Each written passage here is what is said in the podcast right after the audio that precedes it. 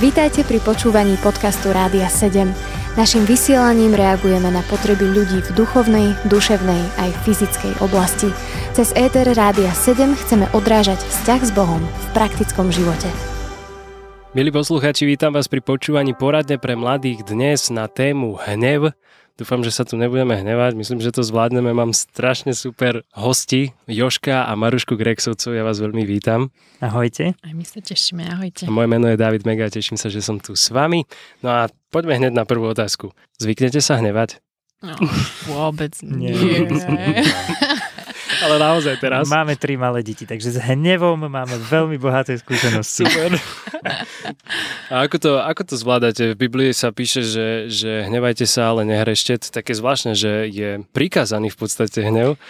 Ja možno vidím aj pri tých našich deťoch, to sú také vzácne skúsenosti, že, že je rozdiel sa sa hnevať a je rozdiel byť nervózny a naštvaný. Hej? Že, že sú veci, na ktoré sa aj na deti hnevám, pretože sú zlé a, a budem sa na ne hnevať, pretože nechcem, aby ich deti robili alebo nechcem, aby jednoducho takým smerom deti išli.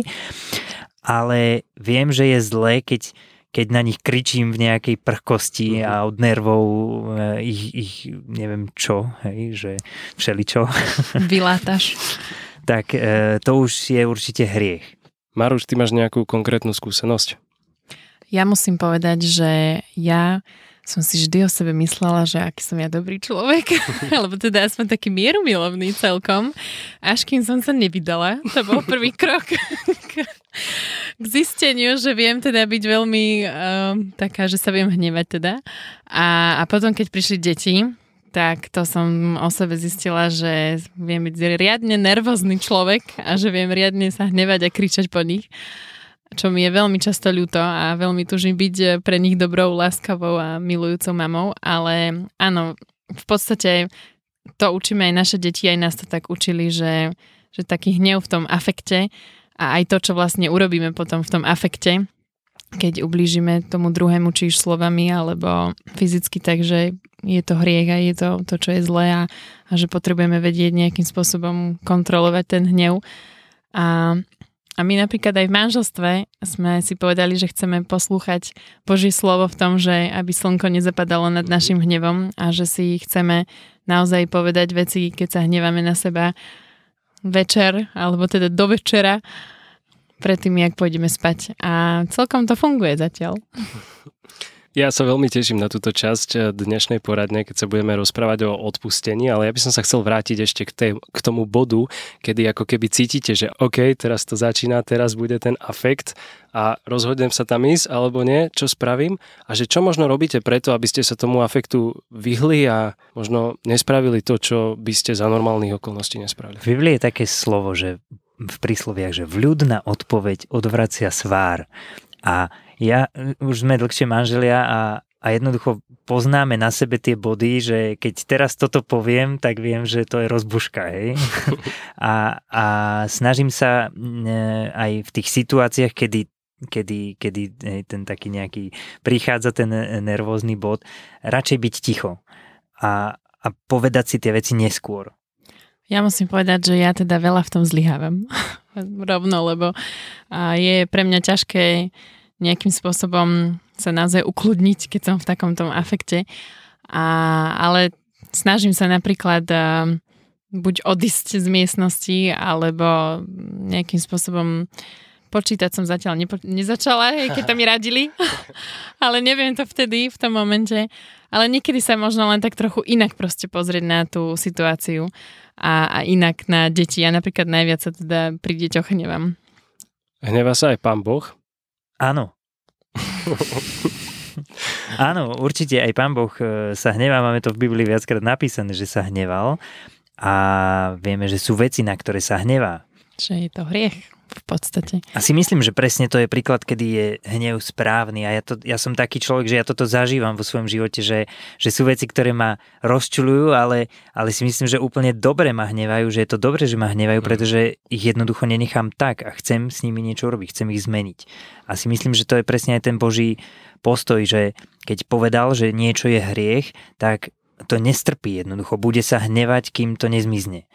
A to je cesta, ktorú aj my podľa mňa máme žiť a hnevať sa na veci, ktoré nie sú správne, aby sme ich z našich životov dostali preč. Taký spravodlivý hnev, nie? sa to volá niekedy. Vedeli by ste povedať nejaký príklad na tento spravodlivý hnev? Ja by som možno len v krátkosti povedal, že sa mi vybavuje príbeh e, zo starej zmluvy, keď Mojžiš s doskami zákona zišiel z vrchu a našiel Izraelcov, ako tancovali okolo zlatého telaťa a rozhneval sa, lebo, lebo oni uctievali len nejakú napodobeninu, karikatúru Boha. A toto je možno taká vec, ktorá mňa veľmi, alebo nás spolu veľmi hnevá v živote, keď vidíme, že, že ako církev predstavujeme ľuďom iba karikatúru Boha. My veľa robíme s tínedžermi a to je možno môj najväčší hnev v živote, keď vidím, že, že Pán Boh je pre tínedžerov len hej, buď nejaký starý detko alebo úplne nejaký odstrašujúci čosi s tým nechcú mať nič spoločné, ale prečo je to tak? Pretože my ako církev im takého Boha kreslíme pred oči a, a toto je taká výzva pre nás v živote a snažíme sa e, robiť, aj slúžime medzi tínedžermi, aj sa im venujeme a chceme svojim príkladom osobným im ukázať živého Boha, ktorý je e, milujúci otec e, a po ktorom aj oni sami zatúžia, keď ho reálne v pravde môžu spoznať. Milí poslucháči, my sa rozprávame na tému hnev s Joškom a Maruškou Grexovcami a budeme pokračovať aj po pesničke a preto zostaňte s nami. Počúvate podcast Rádia 7. Počúvate poradňu pre mladých na tému Hnev dnes s Joškom a Maruškou Grexovcami a my budeme pokračovať. Pred pesničkou sme sa rozprávali o spravodlivom Božom hneve. Maruš, ty si mala veľmi zaujímavé myšlienky na, na to, aký vlastne tento Boží spravodlivý hnev je. Ja som nad tým rozmýšľala, že aj keď som bola mladšia, tak som mala pocit zo starej zmluvy, že tam je Pán Boh taký prchký, alebo často sa tam tak naozaj hnevá, tak eh, spravodlivo trestá. Izraelcov, ale keď som sa rozhodla, že chcem si prečítať starú zmluvu celú a postupne, tak zrazu som objavovala v každej jednej knihe, ako áno, pán Boh sa hneval na hriech, na to, že ho Izraelci podvádzali a klaňali sa iným bôžikom, ale zároveň vždy s tým ich volal do lásky, do odpustenia, do vzťahu, do toho, že milosrdenstvo chcem viac ako obete a veľmi ma to dostávalo naozaj vidieť to, že, že hneva sa, ale presne len kvôli tomu, že, že vidí ten hriech a to, ako to ničí ten národ, a, ale že zároveň vždy túži po tom vzťahu a po tej láske. A v Žalme 103 v 9. verši je napísané, že hospodin sa nebude ustavične prieť a nebude sa naveky hnevať a ten žalm je ináč o takej oslave Božej milosti a, a píše sa tam, že hospodin je milosrdný a ľutostivý a že je bohatý v milosti. To znamená, že Pán Boh sám vo svojej podstate je Boh, ktorý odpúšťa. Je odpúšťajúci Boh. A v pánovi Ježišovi Kristovi, ktorý priniesol obeď za naše hriechy na kríži, nám môžu byť odpustené hriechy a tým nás Pán Boh aj učí vlastne ako aj s hnevom, ktorý, ktorý spôsobuje hriech v našom živote, ako z neho výjsť von. Rozprávame sa o spravodlivom hneve, ale v podstate hnev je vnímaný skôr ako taká negatívna vlastnosť možno a často spôsobuje naozaj také zranenia, ktoré zanechávajú určité stopy na vzťahoch. V tých najhorších e, prípadoch to až ničí vzťahy. Ako možno predísť tomuto zničeniu alebo týmto ranám, ktoré môžu z neho vznikať? My si e, zažívame také krásne chvíle s deťmi, lebo deti nás vidia ako rodičov vo všetkom a, a ja vždy hovorím, že keď ma deti vidia sa hnevať a byť e, tak negatívne sa hnevať, tak musia ma vidieť aj, aj prosiť o odpustenie. Lebo to je to, čo nás Pán Boh naučil. Hej? On nezostáva vo svojom hneve, ale túži nám odpustiť.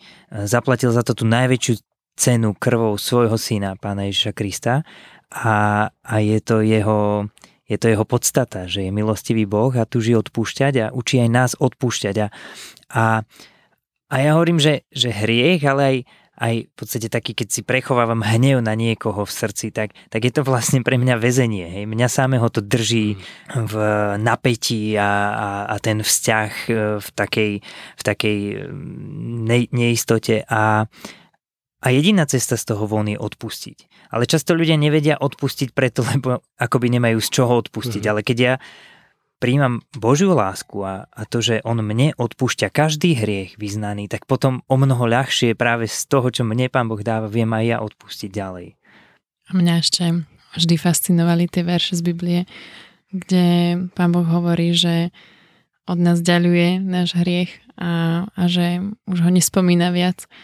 A je to taká nádej veľká pre nás vždy, aj deti to tiež tak učím, že keď odpustíš, to znamená, že už to zabudneš a že už to nespomínaš ďalej a že už ideme ako keby s novým listom. A to mám ja rada, ako keby si pripomínať aj vedieť pri Pánu Bohu, že je mi odpustené. A tak chcem aj ja odpúšťať. Ja si myslím, že je veľmi, aj to zažívame my v rodine, že je veľmi dôležité, aby aj ja ako otec, ako autorita, aby som aj pred deťmi bol schopný priznať svoje zlyhanie a aj deti prosiť o odpustenie. Aby aj oni sa to naučili, že tak ako mne je to prirodzené, aj im potom môže byť prirodzené prosiť o odpustenie.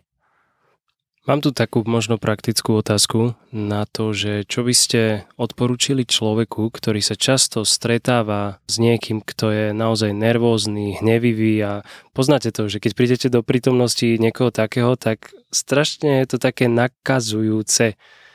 Ja len možno krátko viem taký zážitok jeden, keď nášho samka v podstate zrazil bicyklista on mu tak vošiel do cesty a, a bol to taká zvláštna kolízia, ten bicyklista, to bol taký starší pán a preletel normálne cez e, riaditka a on v podstate sa zdvihol zo zeme a úplne bol taký nastavený sa, akoby až som mal z neho pocit hádať. nastavený, tak sa hádať hej, a hnevať. A kričať po nás. A my sme v podstate prvé, čo urobili, sme napomínali samka, že prečo mu vošiel do cesty a ospravedlňovali sme sa mu a mal som pocit, že on zostal veľmi zaskočený, že, mm. že by nevedel ani čo povedať, lebo videl, že vlastne čakal, že my sa na ňo budeme hnevať, že zrazil naše dieťa. Ja, ale my sme vedeli, že to bola naša chyba, že sme nedali pozor a si myslím, že to je úplný návod, že, že proti hnevu treba ísť opak, opakom, pokojom. Hej, to je aj to slovo, ktoré som povedal, že vľudná odpoveď odvracia mhm. svár a je to veľmi náročné a ťažké, ale, ale je to úžasný prostriedok, keď, keď dokážete človeku, ktorý, ktorý je taký vznetlivý a hneď na vás začne niečo e, chrliť, tak dokážete reagovať s pokojom a, a možno práve naopak ho povzbudiť, vyzdvihnúť nejakú pozitívnu jeho vlastnosť. Joži Maruš, ja vám veľmi ďakujem za vaše myšlienky a to, ako ste pozdielali. Možno ja si veľmi špeciálne vážim ten zdroj pána Ježiša, to, že on nám odpustil a keď ho máme pri sebe, tak naozaj od neho môžeme čerpať.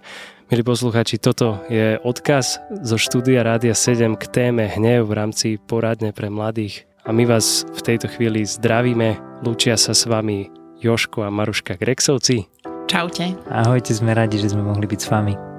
A moje meno je David Mega. Počúvali ste podcast Rádia 7. Informácie o možnostiach podpory našej služby nájdete na radio7.sk.